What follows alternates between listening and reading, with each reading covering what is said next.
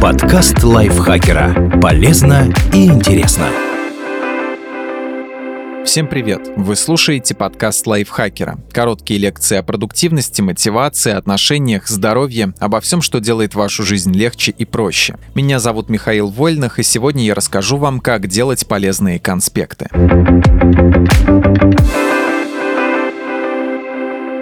Метод Билла Гейтса. Необычный способ ведения записей Билла Гейтса подметил молодой предприниматель Роб Ховард и описал его в своем блоге. Создатель Microsoft пользуется обычной бумагой и ручкой и делит лист на четыре равные части. Каждый из получившихся квадратов отведен под определенную информацию. Робу удалось подсмотреть, что в одном из нижних Билл записывает вопросы когда полезен. Пригодится на деловых встречах, лекциях без четкого плана, проходящих в форме свободного обсуждения. Как использовать? На одну тему выделите чистый лист бумаги и разделите его на четыре части. Каждой дайте название в зависимости от того, чем вы будете их наполнять. Например, основные мысли, заметки и важные подробности, примеры, вопросы, возникающие в ходе беседы. Метод Корнелла. Возможно, именно этот метод Билл Гейтс модифицировал под себя. Способ предполагает четкое разделение основных мыслей и заметок во время записей. По итогу вы должны сформулировать резюме внизу листа. Когда полезен? Отличает метод Корнелла то, что с его помощью удобно обрабатывать большие объемы информации, продолжительные информативные лекции. Как использовать? Сверху оставьте место для обозначения темы. Остальную часть листа разделите на две колонки, узкую и широкую. Внизу оставьте место, около четверти страницы. Левая узкая часть понадобится для записи ключевых мыслей. Чем их будет меньше, тем лучше. И тем удобнее вам будет потом ориентироваться в конспекте. Причем лучше заполнять ее уже после лекции, чтобы точно выделить только нужное. В правой части вы записываете всю важную информацию, подробности и заметки. Внизу резюме лекции. Делаете выводы и формулируете вопросы по теме. Метод боксов. Этот метод тоже схож с предыдущим, но его суть в том, чтобы заключать каждый блок темы в небольшие квадраты. Таким образом, визуально воспринимать информацию легче и удобнее. Вы фокусируетесь только на выделенном аспекте темы. В итоге факты не путаются между собой и вспомнить написанное проще. Когда полезен? Способ подходит, когда на лекции вы рассматриваете несколько понятий, учите иностранные слова, даты, биографии исторических личностей. На работе удобен при обсуждении нескольких задач в рамках одного проекта. Как использовать? Информацию по каждой ключевой мысли или понятию заключайте в боксы, квадраты или прямоугольники. Распределяйте их на странице хаотично, чтобы не воспринимать все как единую таблицу и не объединять понятия между собой. Внутри них информацию максимально структурируйте. Например, вам нужно коротко запомнить ключевые моменты из жизни известных личностей X века. Нарисуйте отдельные квадраты для князя Игоря, княгини Ольги, Святослава и других. В каждом из них отдельными пунктами отметьте важные важные даты и факты. Метод колонок. Будет удобен, если тема лекции одна и каждый ее пункт нужно рассмотреть по одинаковым критериям. Для этого рисуем таблицу. Такие обычно делают на уроках истории. В левой колонке пишем даты, а в остальных поочередно указываем, что произошло, где, какие итоги у этого и так далее когда полезен. Эффективен, если вам нужно законспектировать много фактов, свести несколько элементов в одну понятную систему и разобраться в плюсах и минусах чего-либо. Как использовать? Определите заранее, какие колонки вам понадобятся. Старайтесь, чтобы их было 4-6 и в них действительно содержалось самое важное. Например, вы готовитесь к совещанию по рабочему проекту. Названия колонок могут быть такими. Кто, чем будет заниматься, с кем в команде, когда должен закончить, каких результатов мы ждем. Метод предложений. Суть этого способа проста. Каждая записанная вами мысль нумеруется. Это делается для того, чтобы вам было легко ориентироваться в тексте и не приходилось мельчить на полях в поисках места, куда дописать информацию. Когда полезен? Идеально подходит, если вам предстоит законспектировать длинную лекцию, а преподаватель привык перескакивать с одной мысли на другую. Как использовать? Во время лекции пишите тезисно. Желательно, чтобы фразы умещались в одну строку. Нумеруйте каждую из них. А если нужно вернуться к написанному в третьем предложении, просто в конце новой мысли укажите «Смотри номер три». Метод Марии Поповой.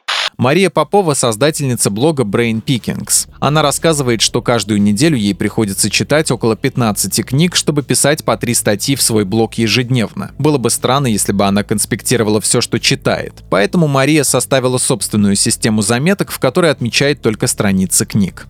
Когда полезен? Метод поможет, если вы читаете много трудов по предмету. В конспекте можно собрать нужные материалы или вычленить основную мысль из очень объемной книги.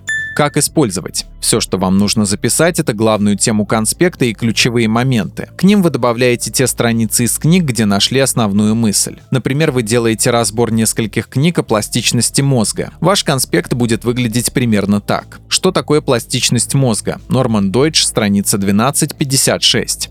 Можно ли ее развить? Норман Дойч, страница 17. Как это сделать? Джо Диспенза, страница 26-45. Цитаты отмечайте прямо в книге, текстовыделителями, карандашами или стикерами. Так вам не придется тратить время на подробные конспекты, а в момент написания работы по материалу нужно будет просто следовать пунктам списка. Метод индексов. Этот способ предполагает, что важные мысли вы маркируете в тексте определенными значками. Они помогут продолжить работу с конспектом после, структурировать информацию, предпринять какие-то действия, сформулировать вопросы. Когда полезен? Пригодится, если у вас нет времени или возможности обработать материал сразу по ходу письма. К примеру, когда после встречи нужно поставить задачи, распределить приоритеты и роли. Как использовать? Составьте список значков, которые вы будете использовать. Маркируйте мысли подобным образом. Квадрат – собственные задачи. Круг – задачи, которые нужно делегировать. Звездочка – особо важные моменты. Знак вопроса – что нужно уточнить. Метод потока. Этот способ записи предложил программист и предприниматель Скотт Янг. Он советует записывать не слова лектора, а собственные мысли. Только так, считает Скотт, можно по-настоящему научиться чему-либо.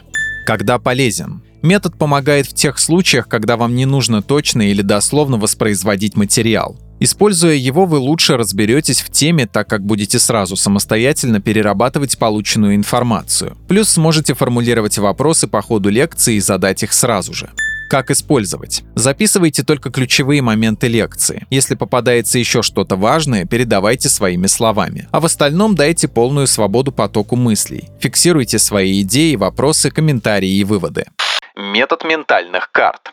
Карта мыслей на первый взгляд кажется гораздо сложнее и запутаннее обычного построчного конспекта. В ней ключевая идея находится в центре, а от нее тянутся ветки мыслей и объяснений. Но на самом деле она намного эффективнее.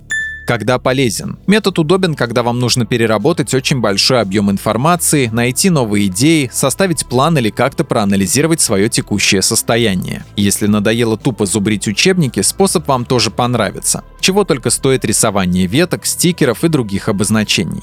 Как использовать? В центре карты напишите главную мысль. От нее проведите несколько линий и отметьте все ключевые идеи, относящиеся к теме. На эти ветки добавляйте новые пункты, раскрывающие предыдущие и так далее. Например, перед вами стоит задача создать сайт компании. Нужно составить план. В центре листа пишите «Создать сайт». Теперь ответьте на вопрос, какие моменты нужно проработать. И отвечайте, рисуя ветки. Цель, цена, создание, наполнение, продвижение.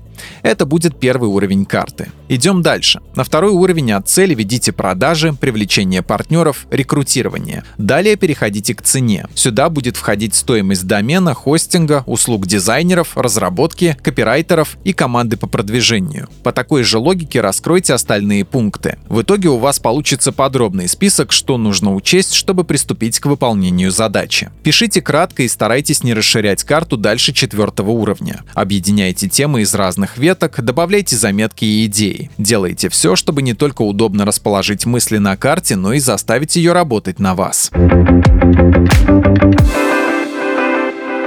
За текст благодарим Анастасию Долбичкину. Подписывайтесь на подкаст Лайфхакера на всех платформах, чтобы не пропустить новые эпизоды. А еще слушайте наш подкаст «Ситуация Help». В нем мы рассказываем про интересные и неоднозначные ситуации, в которые может попасть каждый. На этом я с вами прощаюсь. Пока.